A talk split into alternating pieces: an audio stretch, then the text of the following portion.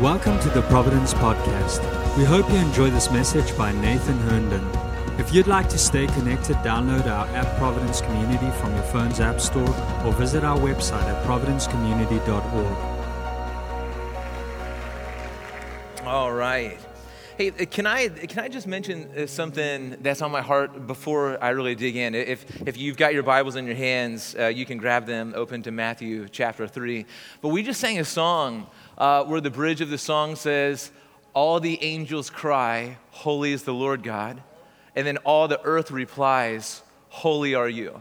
Do you remember we just sang that? Uh, that's pretty good. You know, that's pretty great. Um, the uh, that's, that's, from, um, that's from the book of Revelation. And that's talking about what the angels are right now doing is they are standing in the presence of God and they're, they're seeing his greatness and then they're exclaiming it to the earth. You hear this? And so, and so what, what is supposed to happen is that, is that the earth is supposed to answer back with a greater sound of praise than the angelic one that started it okay? Because here's, here's why I say greater is the angels are in the presence of God beholding his glory, but the angels um, didn't have Jesus, the Lamb of God, die for their sins.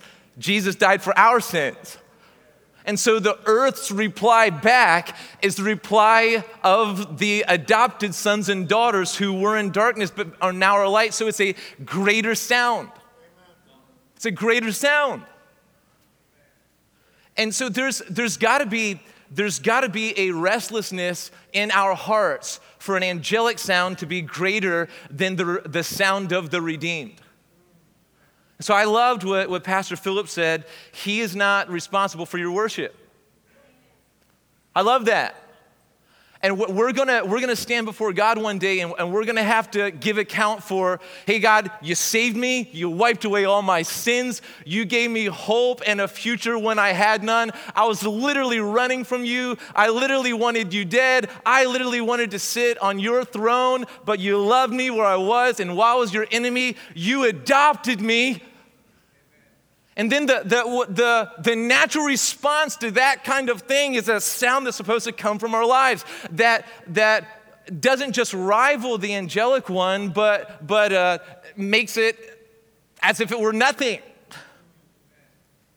So, this is when we're talking about biblical worship.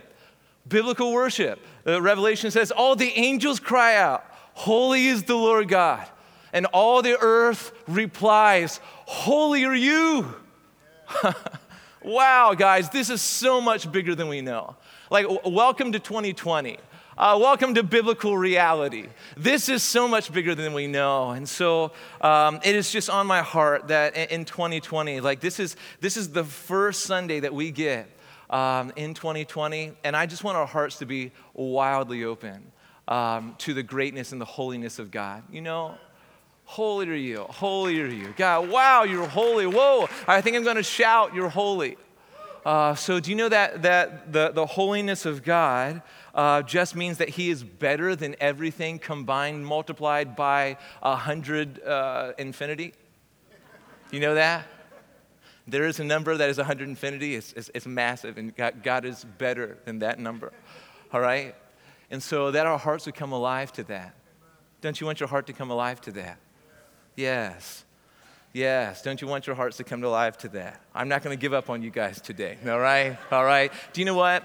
Um, I'm a Redskin fan, but I've kind of given up. I, I, haven't given up on them in my heart, but I am kind of cheering for the Ravens because I like L- Lamar Jackson, all right? Right? Yeah. So, oh, whoa, whoa. You guys came more alive to that than. No, no, I, I, I, I, don't want to shame, but I do want to draw your attention to that. Uh, but uh, so, so the, uh, I am cheering for Lamar Jackson. That guy loves Jesus, man. I like the man. He's as fast as I am. He's good looking like me, you know? And uh, so it's so good. It's like we're twins. Uh, but uh, I, I, I love that. I, I watched, um, I watched the, the greatest move of the Spirit that I've seen in 2020 so far is, is that the Patriots, Patriots fall to the Titans last night. That was so nice. Yeah. And, uh, and I was watching it. Here's the crazy thing I saw, I saw grown men, grown men and their wives bundled up in the, in the Boston air outside. all right? And they're out there t- past midnight.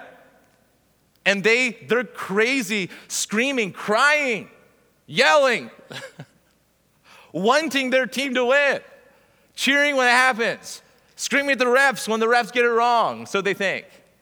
More engaged. It's our hearts are wired to worship. Our hearts are wired to come alive to what we see is valuable, what we hold is valuable. The, there, there are affections that are built into your soul. And if you don't feel them in church, it's just that they're not turned on to the right thing. That, they, that we care more about small things like Lamar Jackson's 40 40 time than, than the cry coming at us. The angels are saying to us, Holy is God, we see him. We behold his glory right now, and he died for you, not for us. And there's got to be a cry that comes back from the earth that makes that, that shows the greatness and fame of God again. So I want to operate in that.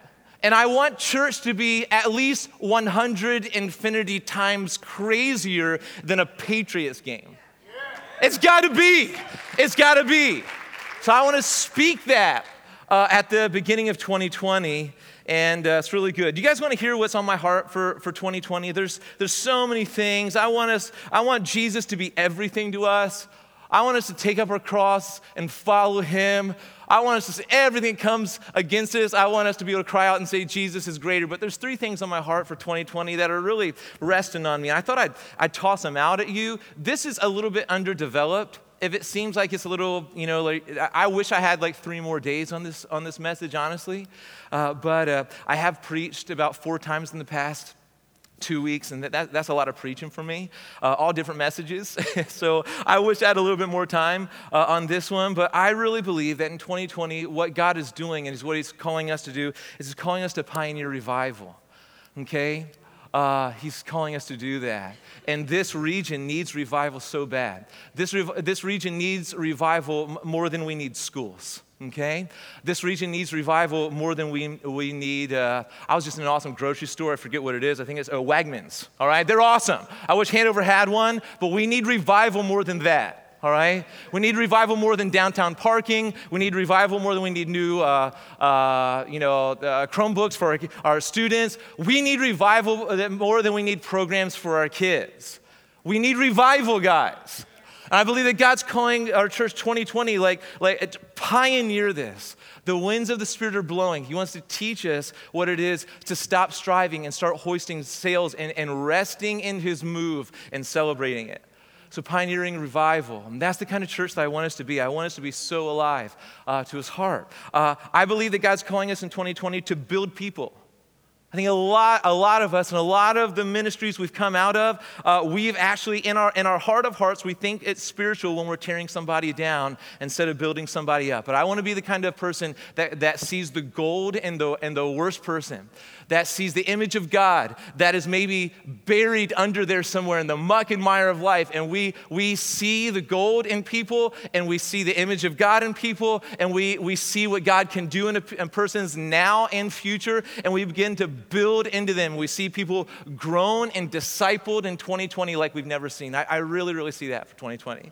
Uh, but here's another one uh, I also believe that as a church um, that, that we really need to become family um, and that we would have a family here and that we would have extended family and that we would know what it is to welcome in people that maybe don't come to Providence, but they're visiting in the area and we welcome them in. Maybe it's from the mission field, maybe it's from somewhere, but we learn how to do life as family, to love as family, to battle as family, to move forward as family, and that God really teaches us how to do that. Those are the three things I just held up four. Uh, wait, one, two, oh, wait, there's throughout Lamar Jackson. Uh, he's he's uh, distracting me. Uh, but uh, there's three things that Pioneer Revival, build people and become family. Those are, those are things on my heart that I, I believe that God is doing in our day. And I think that we're gonna, there's gonna be a, a building of excitement for th- those things. And I think that this time next year, we're gonna look back on 2020 and say, it wasn't easy, but wow. Okay. I really believe that God's gonna do that like whoa whoa whoa whoa so this first sunday in 2020 i just want to lay a foundation for some of those things And there's sometimes you don't just jump right into revival and you don't jump just straight into, like, wow, people are being built. Wow, we are just family. It, just saying we're family doesn't mean we are. There's things that you have to do first, and there's foundations that you have to lay in order to become that. And so I want to just begin to plow that ground and do the hard work of breaking up the ground, breaking up some things that we've thought, starting out. There's some things that you do at first, right? So we, we don't hand keys to 10 year, 10 year olds, right? Uh, because they're, you know, that, that, that wouldn't be good. You train people first. There's some things that you do at first. You, you, don't, you don't reap a harvest before you plant a seed. You plant seeds first. You water the seed, you care for the seed, then you reap a harvest. So God uh, is, uh, is calling us to do the hard work of walking in uh, this awesome year that God is going to be pouring out. All right? Did? I'm sorry. Grab your Bibles, Matthew chapter 3, and I'm just going to read. I'm just going to read. We'll, we'll I'll, maybe I'll, I'll, stop it at the end of the whole book. I don't know. Let, us read for a while here. It's actually uh, uh, Matthew chapter 3, verses 1 through 17 is the whole chapter. But here's what it says In those days, John the Baptist came preaching in the wilderness of Judea, repent for the kingdom of heaven is at hand. To look at this first. Here's the first message from the forerunner, the person who is blazing the trail for the Messiah. The message that he preaches is a message of repentance. The kingdom of God is at hand. It's coming, repent. You want to prepare your heart for the kingdom? Repent.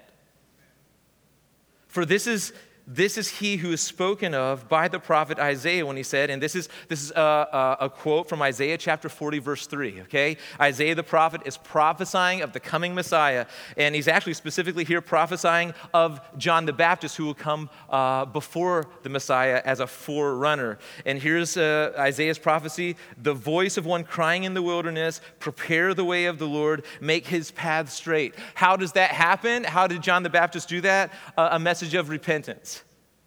Now, John wore a garment of camel's hair and a leather belt around his waist, and his food was locust and wild honey. That's what I've been eating lately, all right? That's the secret to my success, all right? Uh, then Jerusalem and all Judea and all the region about the Jordan were going out to him, and they were, they were baptized by him in the river Jordan, confessing their sins. Yes, this is how you start. You don't jump on the train and, and hope to have affections for Jesus before you've repented of your sins. You want revival? Repent fast.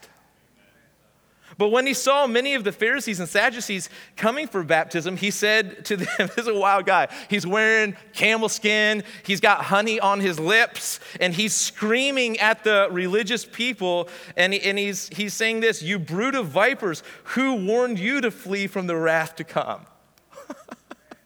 wow. But this is not the guy you, you, that would get invitations to other churches to preach. This is not that guy. Keep him out in the woods. We don't want him here. Yeah, say nice things, prophesy illusions. Okay. Look at verse 8 bear, bear fruit in keeping with repentance, is what John says. And do not presume to say to yourselves, We have Abraham as our father, because that's what the Pharisees and Sadducees were saying. We got Abraham as a father. We're in. We're sons. We're daughters. For I tell you, God is able from these stones to raise up children for Abraham. Even now the axe is laid to the root of the trees. Every tree, therefore, that does not bear good fruit is cut down and thrown into the fire. I baptize you with water for repentance, but he who is coming after me, and this is Jesus, and here's how he describes Jesus He who is coming after me is mightier than I, whose sandals I am not worthy to carry. That Jesus said of John that among those born of women, John is the greatest man to have ever lived. And here John is saying, I'm not worthy to untie or carry the sandals that Jesus wears. And he will baptize you with the Holy Spirit and with fire. His winnowing fork is in his hand, and he will clear his threshing floor and gather his wheat into the barn, but the chaff he will burn with unquenchable fire. That's a lot. Let's stop there. How about it? All right? We'll keep going a little bit later if we get there. But I want to talk about what we just read here this morning because I believe that this is a year where God's going to be pioneering re- revival in this region. the, the, gates of hell are going to stand against this, but God's church is going to advance and prevail. I know it. it it's, it's already paid for, all right? People will be built. We're going to become family, and we're going to work that out. But what has to happen as the foundation to all of those things is you can't have a vision, you can't dream dreams without, if it's not on a foundation that actually holds when it's hard. And I want to talk about what prepares a heart for revival, what prepares a heart for a, a, a new move of God in our day. That God doesn't want us just looking back to revivals of old or just looking back and saying, wasn't that great back then? When? But God wants to give us new dreams and do new moves that, that people that are going to come after us are going to look back and say, man, they set a standard for righteousness. Man, they set a standard for revival. When it was hard, they pressed in, and whoa, I wish I could be a part of that move. That's the kind of life I want to live. That's the kind of church I want to be a part of. So, what prepares a heart for revival? What prepares a church for a new move of God is hey, listen to this one, buckle up for this one. It's repentance. It's repentance. It's repentance. This, it's, it's a foundation for revival. It's a foundation for move. It's a foundation for family. I talked to a man, he's one of the greatest men that I, I know, but he had to go through all kinds of healing because he had a dad that never once said, I love you, never once hugged him, and never once even said, I'm sorry.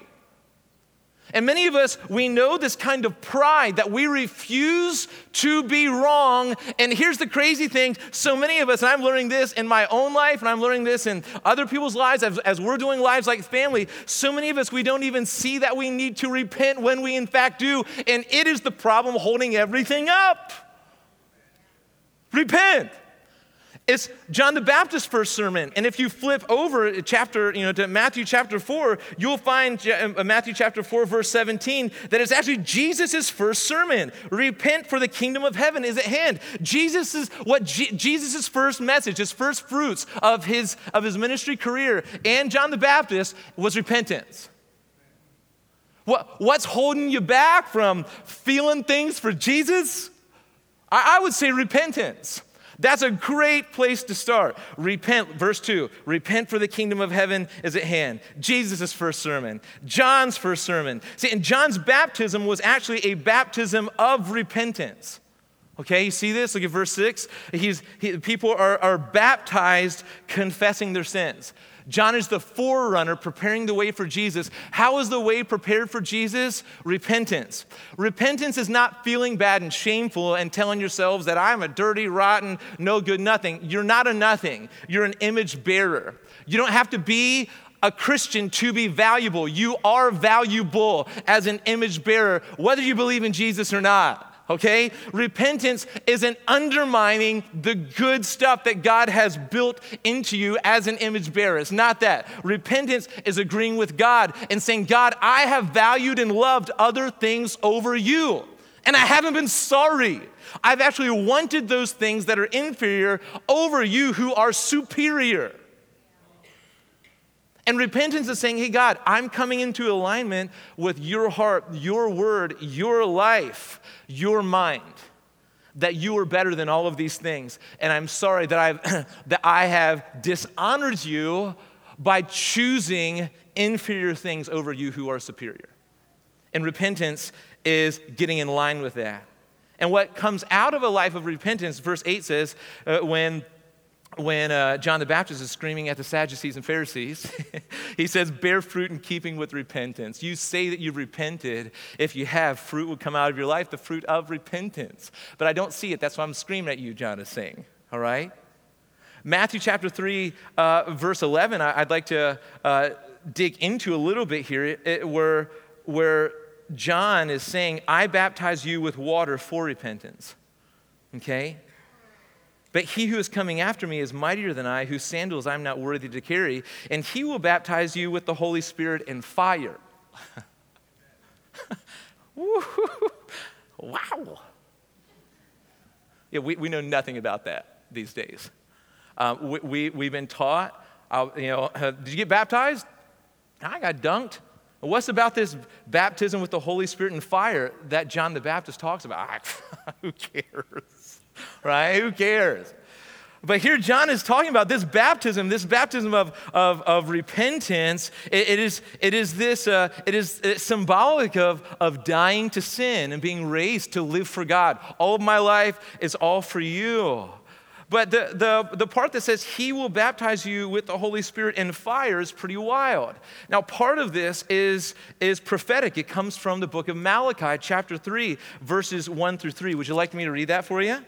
Okay, it says this Behold, I will send my messenger, and he will prepare the way before me. This is a, a, prophetic word about John the Baptist. Okay, Malachi chapter 3, verse 1. And the Lord whom you seek will, will suddenly come to his temple all right? After the way is prepared by John the Baptist, then the Lord, whom you seek, will suddenly come to his temple. And the messenger of the covenant in whom you delight, behold, he is coming, says the Lord of hosts. Now listen to verse 2. But who can endure the day of his coming? And who can stand when he appears? For he is like a refiner's fire and like fuller's soap. This is what Jesus does. Jesus shows the heart of the Father and he reveals the Father's heart, and it's really good. But also, part of Jesus' ministry is to burn away anything that is not of him. Part of Jesus' ministry is to burn anything that is not of him out of you. And things that are not of him get into us. I just read this morning when I was up with Jesus, the first fruits of my day, very early. Uh, we had, there were a bunch of kids in our neighborhood that were terrorizing my house last night.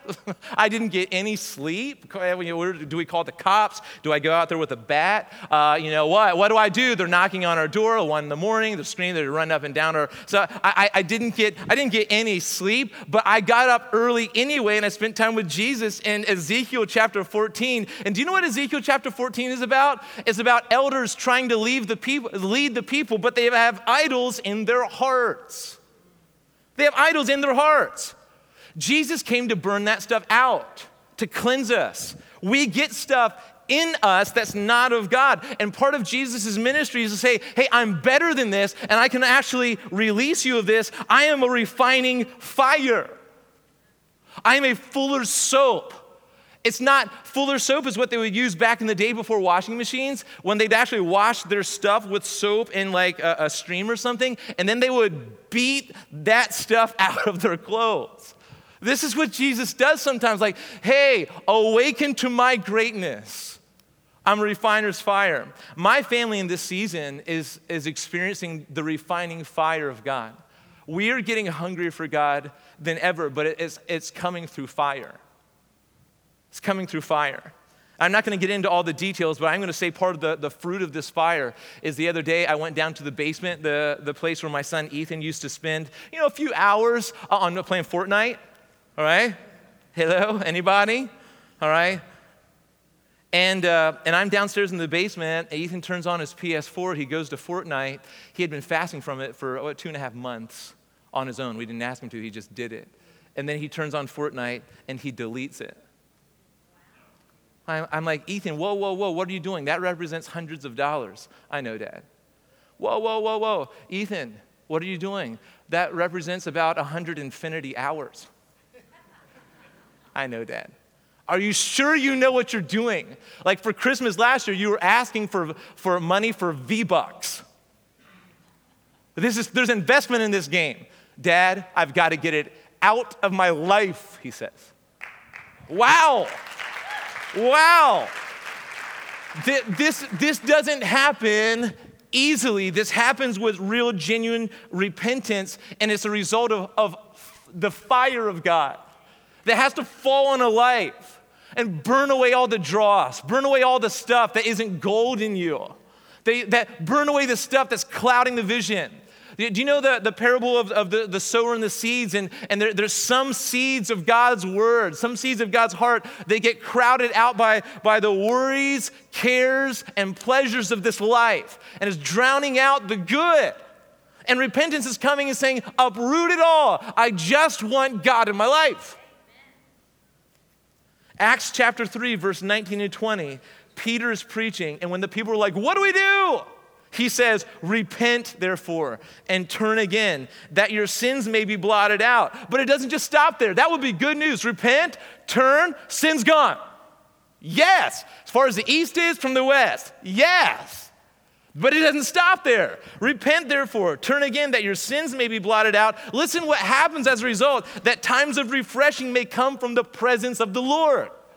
So, part of, part of what we're doing uh, going after the presence of God is we are repenting of what would keep us from Him. If, if, if you have you don't have any taste for God. You're like, ah, we're just singing songs, it does nothing for me. I bet you there's stuff in your life that's, that, uh, that needs to be repented of that would usher in the presence of God. And I know for me that half of my worship, at least every single Sunday, is repentance. God, Holy Spirit, bring stuff to my mind. I'm like, God, take that. God, I'm sorry for that. God, I spoke too quickly. God, I was, God, I was just so stupid. God, I was, and I'm repenting. And then that is where tears flow. That is where the presence of God falls falls on me in worship. Repent, therefore. Turn again, that your sins may be blotted out, that times of refreshing may come from the presence of the Lord. Listen, God wants you to be refreshed. Refreshment doesn't come with, uh, with vacations only. Refresh, refreshment comes first from the foundation of repentance biblically. Man, Okay, thank you. I will keep going. Man, that's a good word. Hey, so, so here's another foundational thing. Repent. I could talk about that all day, but for my next uh, few moments, I want to pop into a couple more things. But here's another here's another thing that we've got to learn this year. If we're going to walk in the good stuff that God has for us, God's given us words for 2020. I love that. God's given us other stuff. But if we're going to, another foundational thing is that we have to learn to cease from striving. Okay? And when I said that we really don't know, we, we know what, you know, water baptism, we know, uh, you know, we know I baptize you with water for repentance, but he, meaning Jesus, will baptize you with the Holy Spirit and fire. Uh, Jesus baptizing with the Holy Spirit and fire are the things we don't talk near as much about as, as John's baptism. And I, I think that, that one of the fruits of that is that we know a kind of Christianity where we've been forgiven for our sins and now we have to try to work hard. But well, if we go to, back to Acts chapter 3, verse 19, repent therefore and turn again that your sins may be blotted out. And the next part of that isn't that we would experience times of refreshing from the presence of the Lord. It would be Jesus did so much for you, the least you can do is live for him. And, and that's, that's religion masquerading as, as holy. That is not how God calls us to. God calls us to a life where He fills us with His Spirit, and then and striving can cease in that context where the Christianity is less rowing your boat and, and more hoisting a sail to the Spirit and sitting back and enjoying the ride. But we know this kind of thing where we're cranking, we're trying to live for Jesus, we're, we're rowing. But interestingly enough, when Jesus' disciples were trying to row across the, the, the sea, going against the, the wind, they were going nowhere. And so many of our lives are going absolutely nowhere because we refuse to believe that, that the Holy Spirit wants to work on our behalf instead of us working on our behalf. You didn't work for your salvation, and you cannot work for your sanctification. We have to know that the power of the Holy Spirit. We have to know what it is to say, God, hoisting a sail, catching the wind, moving forward. You're taking the hills. You're doing all of the advancement. You're baptizing me in your spirit. A, a sailboat doesn't try to move. A sailboat just moves when the wind does. A sailor on a sailboat raises a sail to the wind and is moved. A, a, a, sailor on a sailboat does not try his or her best to move the boat. He or she hoists a sail. And this is, this is what we, we need to relearn what it is to be moved by the Holy Spirit. Zechariah chapter 4, verse 7, the, the prophet says, It is not by might, it is not by your might, it is not by king's might, it is not by kingdom's might. That's not how this world operates. It is not by might, it is not by power, it's not by your power, it's not by king's power, it's not by parents' power, it's not by officials' power, it's not by president's power. That's not how this world operates. It, it, it, it is by my spirit, says the Lord. It is not by might, it is not by power, meaning your power. It doesn't, you don't blow into the sails to move the ship. You hoist the sail and say, Holy Spirit, blow. It is by my spirit, says the Lord. And we need to relearn what this is. The Holy Spirit uh, doesn't just have one job, and that's to help us read the Bible. Do you know that the Bible is, is, is relatively is a new thing? Do you know in the early church, Acts chapter 2, they didn't say, Got it, going to Peter's uh, preaching today. I'm excited. Here next week is Paul, and he's so good. Yeah, and then there's then there's John up next week. Like I'm so excited. They, they didn't they didn't have these then. They had the Holy Spirit and they had apostolic teaching in the day, and they had to cling to it like this. We have the we have the holy, inspired, inerrant Bible. and we get we should be alive to the Spirit like never before. The echo of the early church should bounce off of us and be a billion times louder of us. We actually have the written word of God and we have the Holy Spirit. And, and Holy Spirit, who is God, and the Holy Bible, who is the word of God, should, should be cataclysmic in our lives. But but we only know, we've only been taught that the Holy Spirit's role is to help us read the Bible so we don't know anything else. And so we actually are confounded when people actually want to do wild and crazy things that maybe the Holy Spirit is prompting them to do. It's, it's not by mind, it's not by power, it's by the Holy Spirit. I, think that God, what God is doing in 2020 is, is he's, he's releasing us to this, to this thought that biblical leaders are mar- marked first Biblical leadership is being marked first with the ability to follow the Holy Spirit, not lead well. That's, that is first and foremost in any kind of leadership in the church. It's getting leadership degrees and having information about leadership does not necessarily make you a good leader. In fact, I would take, I would take somebody that is full of the Holy Spirit and hasn't been trained well over someone who has been trained well but doesn't know what it is to follow. So many people, I, I can't follow you. I can't follow that. I disagree with that. I can't follow. I can't follow. I can't follow. Listen, you shouldn't be a leader then. Because Jesus is the pastor of this church. And the Holy Spirit is the, is, is the he, he wants to empower this church. And if we don't know how to follow them, we're going to only go to worldly places. They want to lead us to, to heavenly realms. They want to lead us to homes, like Pastor Keith was saying. They want to, to people who can't move. The Holy Spirit will lead us there. There. God, where do you want us to go tonight? There's got to be a party in Hanover. There's got to be a Holy Spirit party in Hanover somewhere. Where do you want to lead us?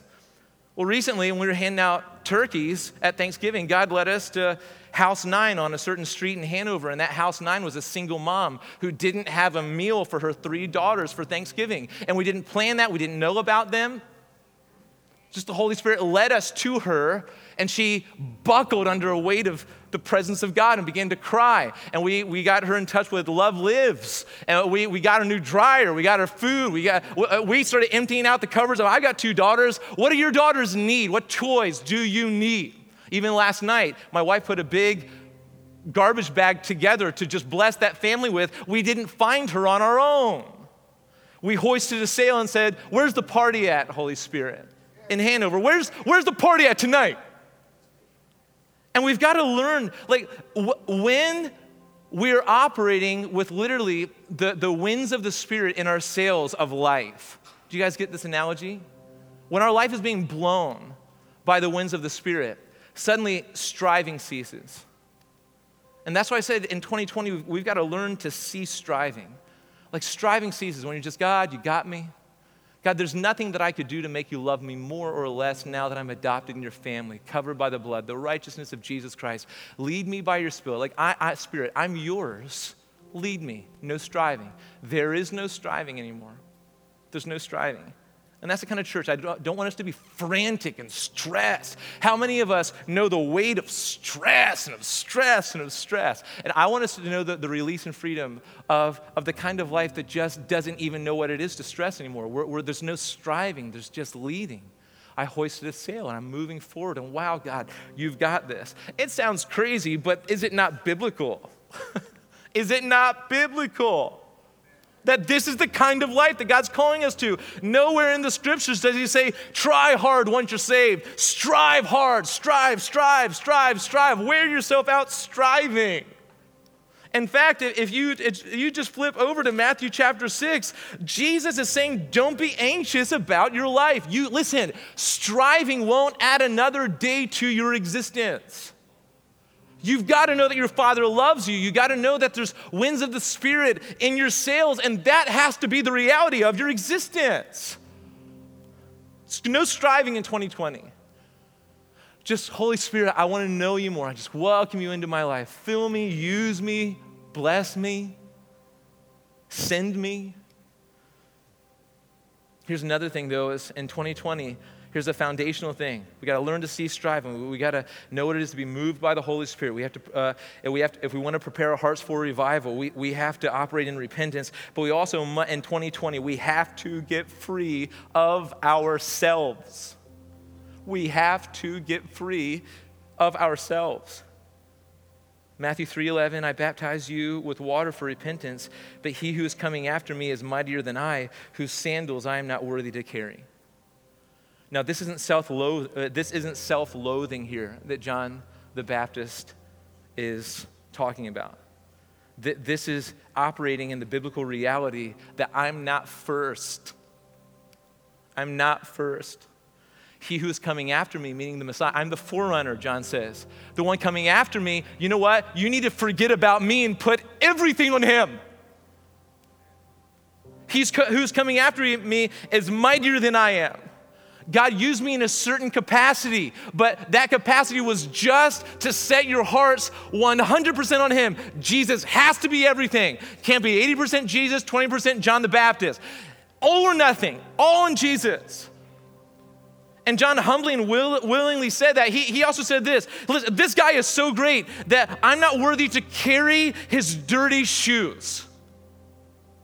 The, the Gospel of Mark, chapter 1, verse 7, uh, say, uh, uh, John the Baptist says it this way After me comes he who is mightier than I, the strap of whose sandals I'm not worthy to stoop down and untie. I'm not worthy to get down at Jesus' feet and take dirty. People didn't drive cars back then. There were sandals that were all, they're filthy. And it was a servant's job. And usually servants were not even Jewish, they were, they were outside Israel. Okay? And it's the servant's job to wash feet. It's the servant's job to untie shoes. It's the servant's job to carry them to be cleaned. And here John is saying, I'm not even worthy to be the servant of Jesus. I'm not worthy. We can't have a theology that says Jesus died on the cross because we were worthy of it. That's not the gospel. Do you hear this? That is, that is an American gospel, but it is not the biblical gospel. The biblical gospel is when we weren't worthy, he who is worthy died for the ungodly. That is the gospel. That is the gospel. And here John is saying, listen, I'm not worthy to stoop down and untie his shoes. That it's, it's not so much a knock on John, it's not self loathing, it is an elevation of Jesus. It's an elevation of Jesus. And I believe that God's doing something in our lives where we're getting so free from ourselves that, that we can, that we are fine just elevating Jesus and being forgotten. John chapter 3, verse 30. Here's what John the Baptist says of Jesus He must increase, but I must decrease. What was going on in the context of John chapter 3 is that John's ministry started out and, and thousands of people were all coming to be baptized by him. Then Jesus gets baptized by John, okay? And Jesus begins his ministry. Now, all the people that were going to John are now going to Jesus, and John's disciples are like, What's up?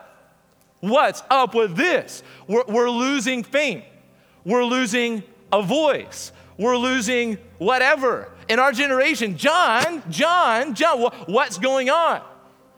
And John says, Man, yeah, here's what's going on. We've forerunned. Now we must decrease, and he must increase. That's what's going on. If leaders at Providence are serving to, uh, serving to increase instead of decrease, you need to be honest about that fast and step out of your position until you can healthily serve so other people see Jesus. Until the people that we serve say Jesus is everything, if they're like 80% Jesus and 20% Nathan, I'm not, I'm not being a pastor. It's, it's like all eyes on the prize, the prize being Jesus, all eyes on him. Any way I can serve. Not, I, I'm not, I'm not worthy to be in, at shoe level with Jesus. He welcomes me as a son, He, he, he puts me in, in a royal priesthood, but it's because of Him. He gets all the glory. Now, what can happen though? Listen, listen to this. Because here, let me say this as well. It's all eyes on Jesus, but we also have to be the kind of church where, where we can say, if God is using somebody else in a way that we were once used, we have to be able to say, that's good. Because the goal is that Jesus would get the attention.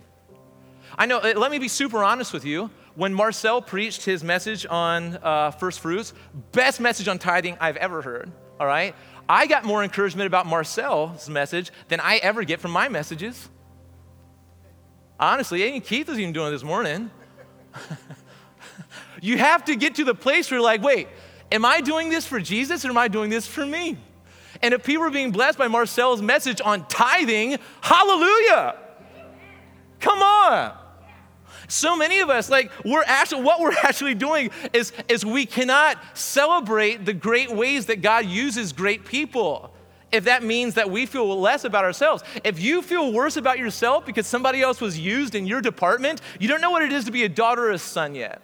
You don't get your worth by how you're used, you get your worth from Jesus who tells you who you are. You need to know who you are. You need to, you need to live with the identity of who you are. Play with the identity of who you are. Be married with the identity of who you are. And you don't say who you are, Jesus does. Do you know what he says is better than any identity you could bestow on yourself? But here's what, what can happen in a church that really wants these things, and then on top of all that, wants to be, be family. We want, yeah, we want revival. Yeah, we want to build people. Yeah, repentance. Yeah, wow, yeah, all these things. Yeah. And then let's be family too. It, it sounds good. It's, it's, like a, it's like we all picture Christmas with our kids by a fire, we, whether we have a fireplace or not, you know? And we're all, we're, we're, smoking a pipe in a rocking chair, whether we smoke or have a rocking chair or not, by the fire that we have or not. And we have this idealistic picture of what we think should happen when we say family. And then when it doesn't happen and there's just, you know, craziness on Christmas morning, we're like, this isn't what I dreamt. And when we say we want, we want Providence to be a family, it's not going to be exactly be what we dreamt, friends. It's going to be much, much messier with many more tears. But as we operate uh, in, in, a, in a family, here's what God is, is wanting us to get right as our first, okay? He says, family goes like this. Family goes like this.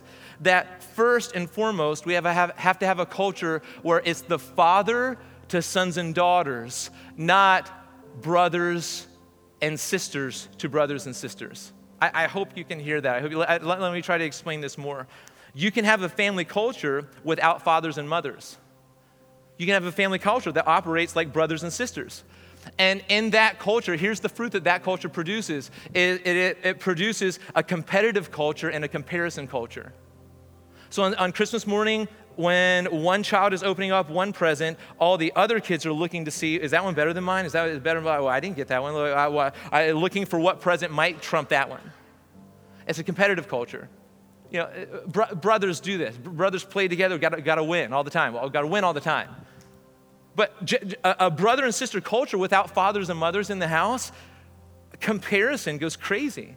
Competition goes crazy. And yes, it's family, but it's not peace. It's not shalom. See, what has to happen first if you want to have family is you have to have fathers. Because here's what fathers do is fathers unlock potential in daughters. Fathers unlock potential in sons. Fathers are not afraid for their sons and daughters to be great. You hear this? There is no competition in the heart of a father. There's no competition in the father's heart towards his sons and daughters. There's championing, there's cheering on, but there's not competitiveness.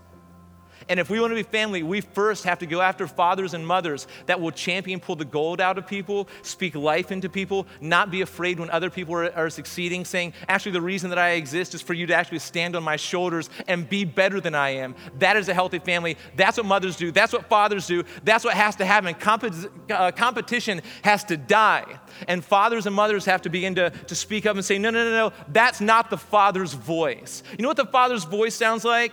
Matthew chapter 3, verse 17. Here's what the Father's voice sounds like. And behold, a voice from heaven said, This is my beloved Son, whom I am well pleased. That is the heart of the Father's voice. That is what the Father speaks over you in the gospel. When you are the righteousness of Christ, the Father feels like this about you because this is how he feels about his Son. And this is how he feels about his sons and daughters in the kingdom. The Father's like, You are beloved, you are mine, I am well pleased with you. This is what happens if we want to be a family. This is what we have to be speaking. These are the, these are the lenses that we have to be living in. It's not do I agree with you or not, it's what does the Father say in this moment? That is how you become a family. And that is why we're saying in this season, we, we want to become family. We don't want to be led by executives and officials as much as fathers and mothers. And fathers and mothers are carriers of the Father's heart, and they speak into a generation here's what God's doing in your life. You can do this. Be better than me. By all means, be better than me. In fact, I'm gonna lay down my whole life so you can be, because if your life can count for the kingdom more than my could, I'm gonna champion that instead of being intimidated by it. This is, what, this is how we have to lead. It's how we have to lead. We can't sit in our rooms and talk about what we disagree about mom and dad, and we got to do that, and all. that. That's actually what, what causes rifts and division. And if we want to be family, you know what is? You know what's at the heart of family is unity. And the church has a lot to learn about that one. A whole lot to learn about that one. So I'm just wondering this morning um, who wants this? like, who, who wants this? Yeah. Man, I, I know, like, here's, here's, do you want me to, can I, can I just be so honest just for a second? Like, what God is doing in my heart, you know, that as the fire is falling in my life, as the fire of God is falling on my life and, and just burning out things I didn't even know I had in me, burning out things that, that I didn't even know existed in my family. As, as the Holy Spirit is, is, blowing winds into that fire and just burning us. Um, what I want is I want to be so much less like the church that I've ever known, and I want to be so much more like the kingdom family of God. So I just, oh man, I just want that. If I'm not a great leader, if I'm not known for my leadership, I do not give a care anymore. I, want to, I want to I want to lead with the heart of my dad. I just, I, that's, that's who I want to be. That's the kind of church. As we go into Target and we go into our places of employment, I, I want us to go in and I, the, the fragrance of heaven that is on us and in us because we've been in the presence of our Father. Because we are actually are not striving to live life paddling on our own efforts, but we're actually filled to overflowing with God the Holy Spirit on us and coming out of us and in us and sealing us and blessing us and gifting us and making us lovesick for Him. So, this is, this is what we need. Can, can you just take a moment right now? I want to ask if there is anything in you that needs to be burnt by holy fire, that does not belong in your heart Actually, just, just maybe you need to put your hand over your heart and say, There's idols in here. Maybe you need to hold hands with the person next to you because you are providentially sitting next to a person you have a problem with, you've been in competition with, you've been in disagreement with. You need to hold their hand. Just do it and reach out.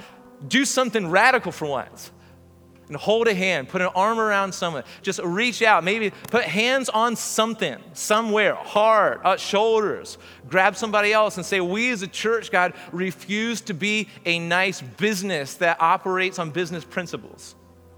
We want to be a revival family that operates on the Father's heart, that just operates on Papa's heart. That our biggest cry isn't to be the best, it's, it's to see you be seen as great with our lives, is to see other people be better than us. That is what we want. That is the foundation of this year. That is the foundation of 2020 for us, God. Let us, let God, competition has to go. It has to be surrendered under the blood of Jesus Christ. Um, the idols that are in our hearts that are robbing from yours and hurting you and defaming and dishonoring you, they have to go right now. We just confess them, we just release them in Jesus' name. The, the, eh, here's something holy affections have to come back. They have to come back. So, God, as idols leave, we pray that the love of the Father would fill every part of our hearts and begin to produ- produce holy affections again in our hearts. It's holy affections that, that we, we just know, we know what it is to be loved and that we live as the beloved and we pour love. We have received the love of the Father poured into our hearts by the Holy Spirit, Romans 5 5 says. And then we just pour it back on others, and uh, especially on you. This is what has to happen. This is what we want in our hearts. Let holy affections come. Let the love of the Father come. And then let everything else that challenges that be, be burnt up under the blood of Jesus Christ. God, I pray that you would free us from us. I pray that our opinions would feel so much smaller than just wanting to know yours. and we're sorry where our opinions have trumped yours. God, I, I pray that this would be a year that is not defined by trying hard and stressing out and having to go on vacation just for just a moment, just to breathe. But I pray that, that this would be a year where we actually know what it is to be driven by winds of your Holy Spirit. That we would know what it is to be, have a life driven by Spirit winds into the future that you have for us, into the people's lives that you have for us. And that as we find ourselves in those situations, that we would actually have something to give because we've been filled with you. All the fullness of God. We bless you. We praise you. We, we want you, God. God, I have high hopes for what you want to do with this group of people and all the people that we will touch and reach as a result of us not having a church but being the church. God, this has, this, this, this, is, this has to do with the Holy Spirit moving in us and through us. Not, it has nothing to do with buildings, even though you're going to use that. You're going to use that. But what we want before a building, God, is, we want repentant hearts. We want uh, hearts that are filled with your Spirit. We want hearts, God, that, that are not in competition with others, but are just free of self. And we just, we just waste our lives on you.